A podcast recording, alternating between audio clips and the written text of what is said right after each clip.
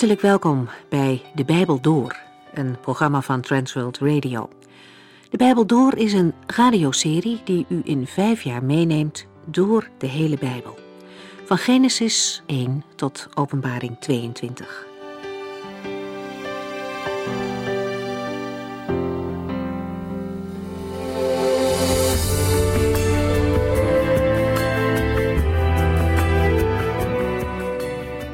Fijn dat u weer luistert.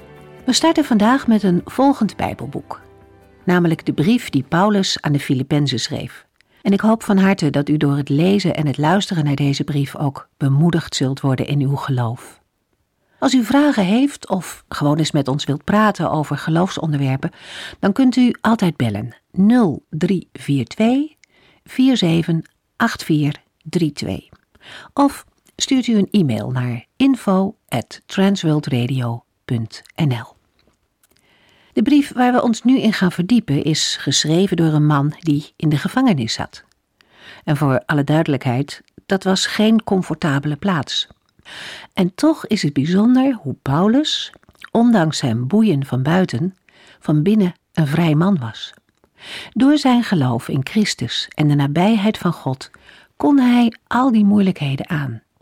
Het gaat zelfs nog verder. Hij kon zegen uitdelen vanuit zijn eigen gevangenschap. Ik zou uw aandacht willen vragen voor de christenen die vandaag de dag op veel plaatsen in de wereld gevangen zitten om hun geloof, en vaak ook in slechte omstandigheden. En voor diegenen die in de gevangenis echte vrijheid vonden toen ze het evangelie hoorden en gingen geloven. De God die Paulus kracht gaf, die is gelukkig niet veranderd. Hij is ook bij machten hen te ondersteunen en kracht te geven. En wij mogen ook voor die vervolgde christenen bidden om volharding in hun geloof. En daarnaast maakt Transworld Radio ook juist voor mensen in de gevangenis radioprogramma's om hem te bemoedigen in het geloof en hen te onderwijzen.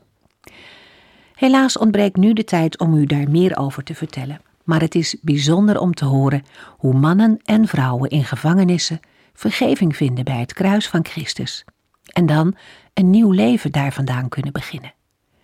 In dezelfde moeilijke omstandigheden, maar met een nieuwe vrijheid in hun hart. Op de website van TWR kunt u daar meer over lezen. Kijkt u maar eens op internet op www.transworldradio.nl. En dan nu de inleiding op de. De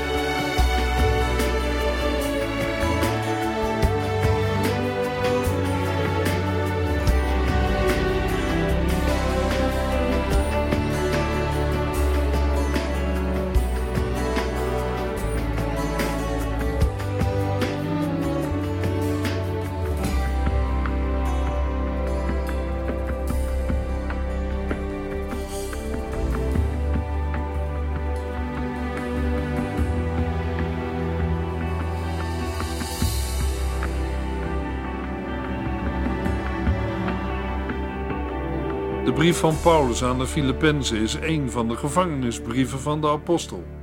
Het zijn de brieven aan de Efeziërs, de Filippenzen, de Colossenzen en een korte brief aan Filemon. Paulus heeft deze brieven vanuit gevangenschap geschreven.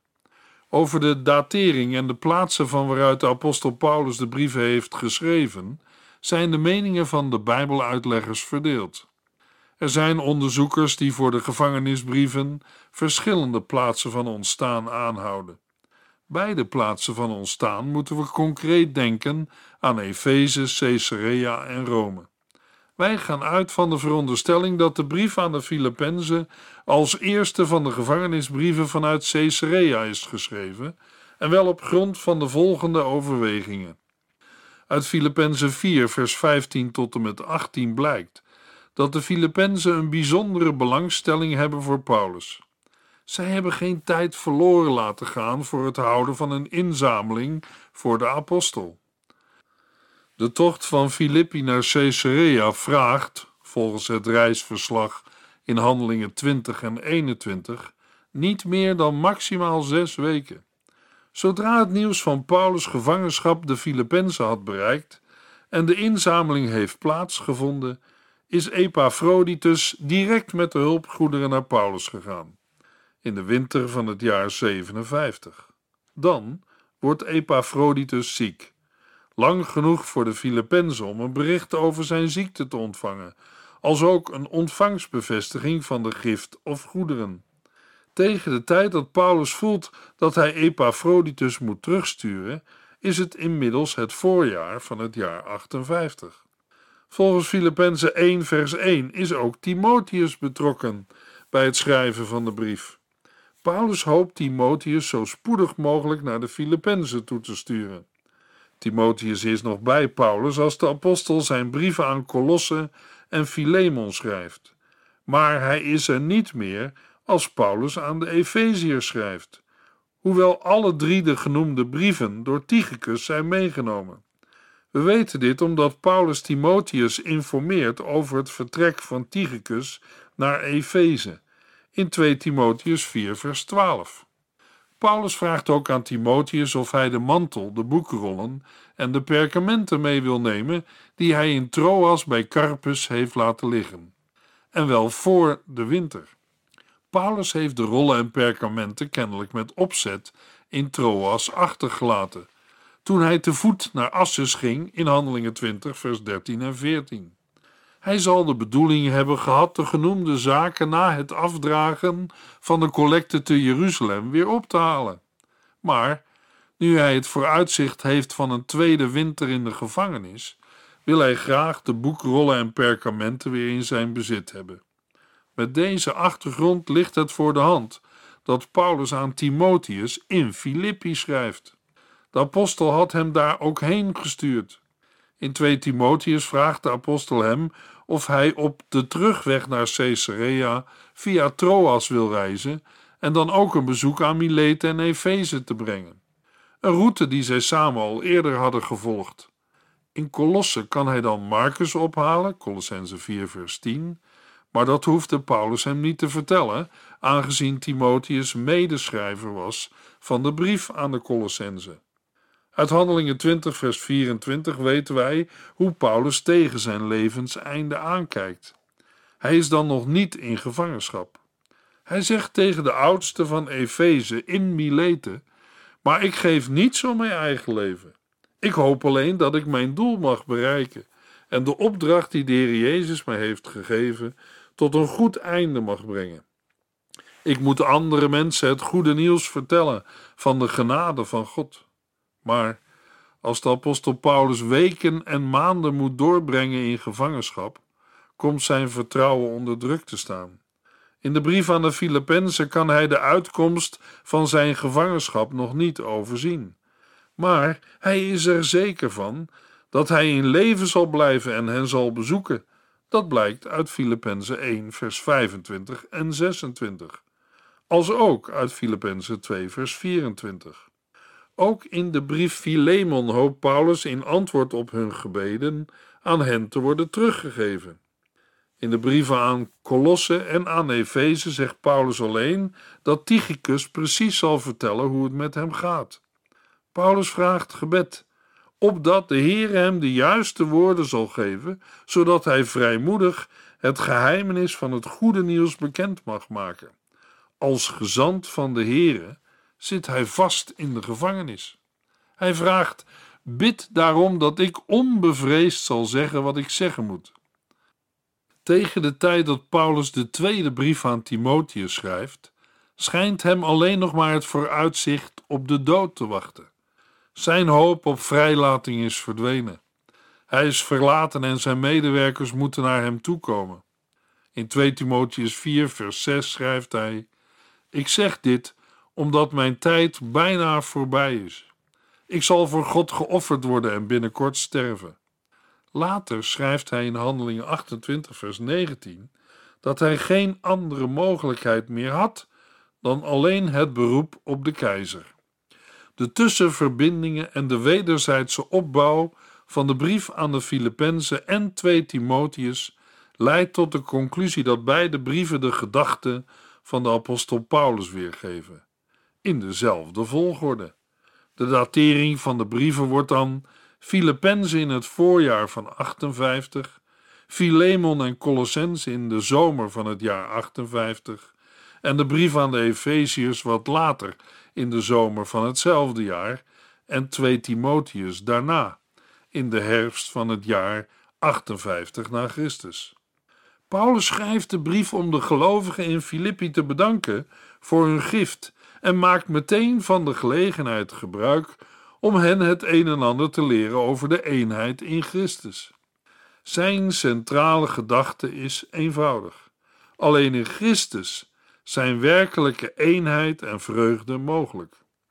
Waar Christus als voorbeeld van nederigheid en dienstbaarheid wordt aanvaard, is een eensgezinde opstelling en een eensgezind nastreven van dezelfde doeleinden mogelijk. Het is een waarheid die Paulus aan de hand van zijn eigen leven illustreert en die de Filippenzen dringend moesten horen. Want er heerst oneenigheid onder hen die werkzaam zijn in de gemeente van Filippi. En daarvan ondervindt de verkondiging van het nieuwe leven in Christus hinder. Paulus vermaant de gemeente, Filippenzen 4, vers 1. Blijf standvastig in de Here. Vers 2. Word het eens in de Here. En in vers 4. Wees blij in de Here. Maar bid voor alles en vraag God wat u nodig hebt. Dankbaar voor alles wat Hij doet. Dan zult u de vrede van God ervaren. Een vrede die ons menselijk besef te boven gaat en die de wacht houdt over uw hart en gedachten, omdat u in Christus Jezus bent. De brief wordt in de Bijbel de brief aan de Filippenzen genoemd. De gemeente van Filippi was de eerste die door Paulus in Macedonië was gesticht. De brief is geschreven door de apostel Paulus en er bestaat nauwelijks enige twijfel over het auteurschap van Paulus. Voor een indruk van de tijd waarin de gelovigen van de stad Filippi leefden, geven we een kort overzicht van een aantal historische gebeurtenissen. In 356 voor Christus nam koning Philippus van Macedonië, de vader van Alexander de Grote, de stad in. Hij breidde haar uit en gaf de stad een nieuwe naam, Filippi. De Romeinen veroverden de stad in het jaar 168 voor Christus en in 42 voor Christus vond buiten de stad de nederlaag van het leger van Brutus en Cassius plaats. Antonius en Octavianus, de latere keizer Augustus, waren de overwinnaars en maakten van Filippi een Romeinse kolonie en een militaire voorpost. De inwoners van deze kolonie werden als Romeinse burgers beschouwd en ontvingen een aantal bijzondere voorrechten. Omdat Filippi een militaire stad was en geen handelscentrum, waren er in de tijd dat Paulus er was niet genoeg Joden voor een synagoge.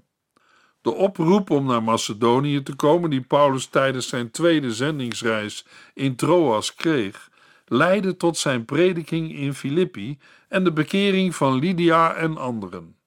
Paulus en Silas werden gegezeld en in de gevangenis geworpen, maar dat resulteerde in de bekering van de gevangenbewaarder van Filippi.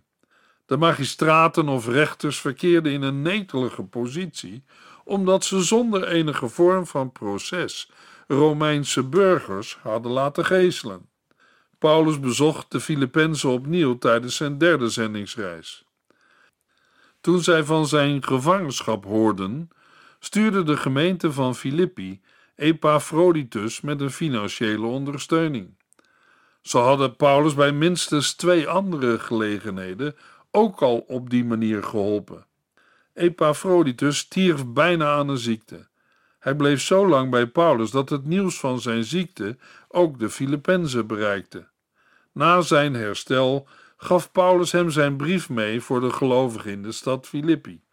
Silas, Timotheus, Lucas en Paulus kwamen voor het eerst in Filippi in het jaar 51 na Christus, elf jaar voor Paulus deze brief schreef.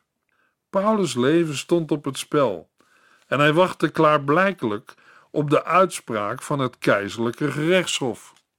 We vinden in de brief aan de Filippenzen verschillende beschrijvingen van Christus. De langste beschrijving vinden we in Filippenzen 2, vers 6 tot en met 11.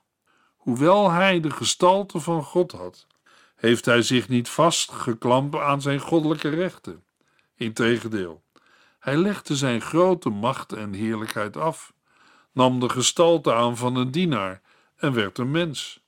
Herkenbaar als mens vernederde hij zich en gehoorzaamde tot het uiterste, zelfs tot in de dood aan het kruis. Daarom heeft God hem de hoogste plaats en de allerhoogste titel gegeven, zodat in de naam van Jezus iedereen in de hemel, op de aarde en onder de aarde zijn knieën zal buigen en tot eer van God de Vader openlijk zal erkennen: Jezus Christus is de Heere. In hoofdstuk 1 ziet Paulus Christus als zijn leven. Filippenzen 1 vers 21. Voor mij is het leven Christus zelf. In hoofdstuk 2 is Christus het voorbeeld van ware nederigheid. Filippenzen 2 vers 5. Blijf erop toezien dat uw innerlijke houding moet zijn zoals die van Christus Jezus. Hoofdstuk 3 noemt hem in vers 21 als degene die onsterfelijke lichaam veranderen zal in een hemels lichaam, dat net zo sterk en schitterend is als het zijne. In hoofdstuk 4 is Christus de bron van de kracht van Paulus. Filippenzen 4, vers 13. Ik ben in staat alles te doen door Christus, die mij daarvoor de kracht geeft. De centrale gedachte van de brief aan de Filippenzen is Filippenzen 1, vers 21. Voor mij is het leven Christus zelf en het sterven pure winst. In ieder hoofdstuk klinkt het thema door dat Jezus het middelpunt van het leven van een christen is. Hoogtepunten zijn onder andere Filippenzen 2, vers 5. Blijf erop toezien dat uw innerlijke houding moet zijn zoals die van Christus Jezus. Filippenzen 3, vers 8. Echt, ik beschouw zelfs alles als waardeloos, omdat niets meer waarde heeft dan het kennen van Christus Jezus. En ik ben in staat alles te doen door Christus die mij daarvoor de kracht geeft. In de brief aan de Filippenzen zijn Filippenzen 1 vers 21 en Filippenzen 4 vers 12 sleutelversen. Filippenzen 1 vers 21 hebben we al gelezen en in Filippenzen 4 vers 12 lezen we ik weet uit ervaring wat het is om te leven in gebrek en in overvloed. Ik ben met allerlei omstandigheden vertrouwd, zowel met genoeg te eten te hebben als met honger lijden, en zowel met meer dan voldoende te hebben als gebrek te lijden. Filippenzen 2 kunnen we aanwijzen als een sleutelhoofdstuk. De grootsheid van de nieuwtestamentische waarheid overtreft bijna nergens het openbaar worden van de nederigheid van Jezus Christus. Toen hij de hemel verliet om een dienstknecht van de mensen te worden. Christus is duidelijk het voorbeeld voor de christen. En Paulus spoort aan in Filippenzen 2, vers 5: Laat die gezindheid bij u zijn, welke ook in Christus Jezus was. Filippenzen is een brief van vreugde en bemoediging te midden van ongunstige omstandigheden. Paulus geeft openlijk uiting aan zijn grote verbondenheid en liefde voor de Filippenzen. Hij waardeert hun standvastig getuigenis en ondersteuning. Liefdevol dringt hij er bij hen op aan dat hun daden en gedachten zich zullen richten op het zoeken van de persoon en de macht van Christus. Paulus probeert ook correcties aan te brengen in zaken de problemen van oneenigheid en egoïsme. Daarnaast om de problemen van wetticisme en normloosheid te voorkomen. Filippenzen 3 vers 18 en 19. Want wat ik u al zo vaak gezegd heb, zeg ik nu met tranen in mijn ogen. Er zijn velen die zich in hun levenswandel als vijanden van het kruis van Christus gedragen. Ze zijn op weg naar de ondergang. Hun buik is hun God en hoe schandaliger zijn leven, hoe mooier zij het vinden. Het enige waaraan zij denken zijn de dingen van deze wereld. De brief aan de Filippenzen kunnen we onderverdelen in vier hoofdstukken. Hoofdstuk 1: een verslag van Paulus over zijn huidige omstandigheden. Hoofdstuk 2: een oproep van Paulus om de innerlijke houding van Christus Jezus te hebben. Hoofdstuk 3: een oproep van Paulus om Christus Jezus te kennen. En hoofdstuk 4: een oproep van Paulus om de vrede van God te ervaren. Op alle vier de hoofdstukken willen we nu wat dieper ingaan. Hoofdstuk 1. Een verslag van Paulus over zijn huidige omstandigheden. Paulus' gebruikelijke groet wordt gevolgd door zijn dankzegging en zijn warme gevoelens en gebeden voor de Filippenzen. Jarenlang hebben zij de apostel bijgestaan in zijn bediening en hij bidt dat ze zullen blijven groeien in de ware kennis van Christus. Paulus deelt de omstandigheden van zijn gevangenschap mee en verheugt zich erover dat het evangelie ondanks en dankzij zijn situatie wordt verbreid. Wanneer hij zijn gedachten laat gaan over de afloop van zijn naderende proces, geeft hij uiting aan zijn bereidheid om deze wereld te verlaten om bij Christus te zijn, of zijn prediking voor te zetten. Paulus spoort de Filippenzen aan om standvastig te blijven tegen alle tegenstand en toekomstige vervolgingen in. Hoofdstuk 2. Een oproep van Paulus om de innerlijke houding van Christus Jezus te hebben. Paulus maant de Filippenzen om eensgezind te zijn en rekening met elkaar te houden door een houding van nederigheid aan te nemen, waarvan de menswording en kruisiging van Christus het allergrootste voorbeeld is. Hij legde zijn grote macht en heerlijkheid af, nam de gestalte aan van een dienaar en werd mens.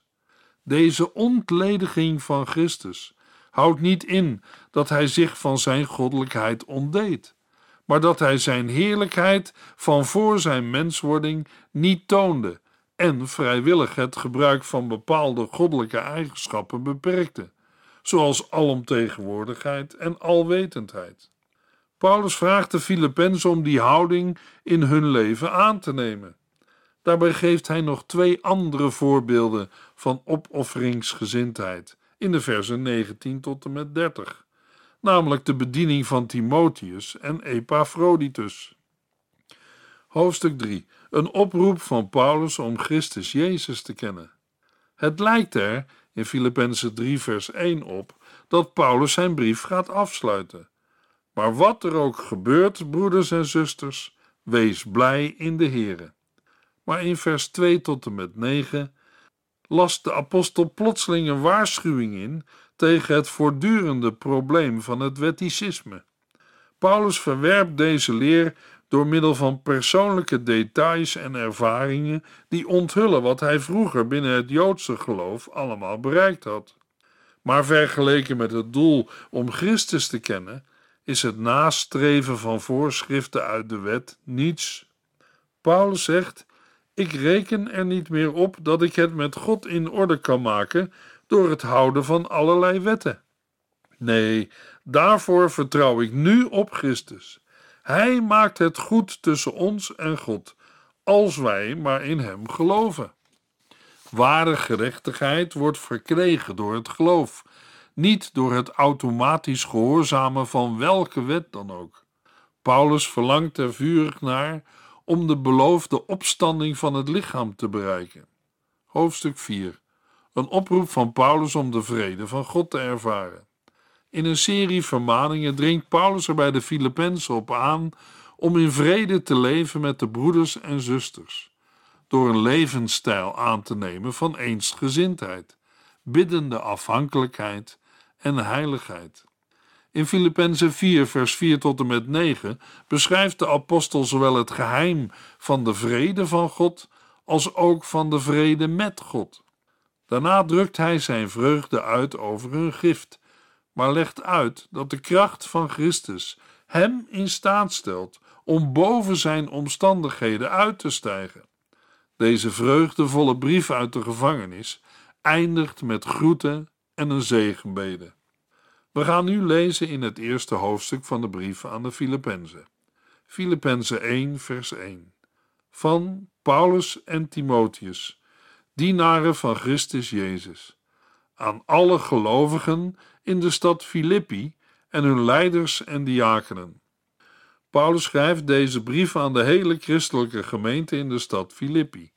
Samen met Silas en Timotheus heeft hij deze gemeente op zijn tweede zendingsreis gesticht. Hoewel in de aanhef van de brief Timotheus als medeschrijver wordt genoemd, is de brief in de X-stijl opgesteld en is Paulus aan het woord. Wel is er een grote verbondenheid tussen de twee en spreekt Paulus in Filippenzen 2 vers 19 de hoop uit Timotheus spoedig als gezant naar de Filippenzen te kunnen sturen. Gezien de bijzonder goede verhouding tussen Paulus en de christengemeente in Filippi, acht de apostel het blijkbaar niet nodig om volle nadruk op zijn gezag te leggen. En laat hij de vermelding van zijn apostelschap achterwege. In zijn brieven aan de Romeinen, de Corinthiërs en de Galaten doet Paulus dat niet. Toch zegt de uitdrukking dienaren van Christus Jezus dat de brief niet op eigen gezag is geschreven, maar in opdracht van de Here. Zij moeten de boodschap van Christus doorgeven en overbrengen. In Romeinen 1, vers 1 en 2 lezen we: Christus heeft mij uitgekozen om zijn apostel te zijn en overal het goede nieuws bekend te maken, namelijk dat God nu heeft gedaan wat hij lang geleden door zijn profeten in de boeken al had beloofd. En in Titus 1, vers 1 zegt Paulus: Ik ben een dienaar van God en een apostel van Jezus Christus. God heeft mij erop uitgestuurd om het geloof te brengen aan de mensen die door Hem zijn uitgekozen en om hun de waarheid over God te laten kennen.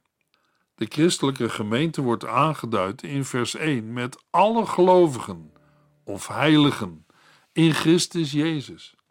Alle gelovigen worden zo genoemd, omdat ze geroepen zijn uit de wereld om toe te behoren aan de Here, een heilig God.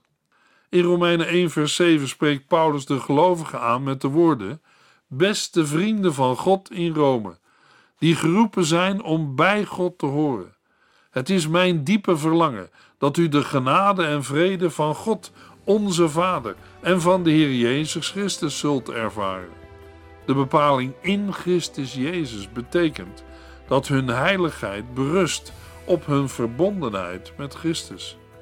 De woorden en hun leiders en diakenen laten zien dat Paulus zich richt tot een plaatselijke gemeente met een structuur van twee onderscheiden bedieningen.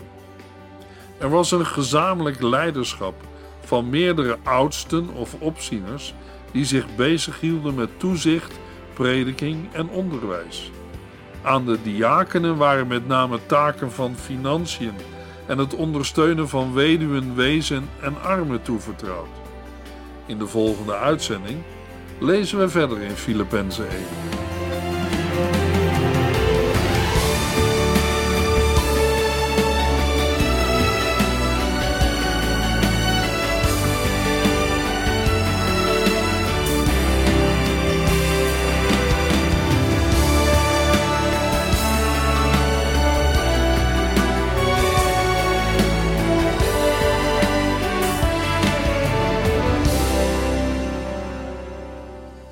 Geluisterd naar De Bijbel Door. In het Nederlands vertaald en bewerkt door Transworld Radio. Een programma waarin we in vijf jaar tijd de hele Bijbel doorgaan. Als u wilt reageren op deze uitzending of u heeft vragen, dan kunt u contact met ons opnemen. Tijdens kantooruren kunt u bellen op 0342 47 8432. 0342 47 8432. 32.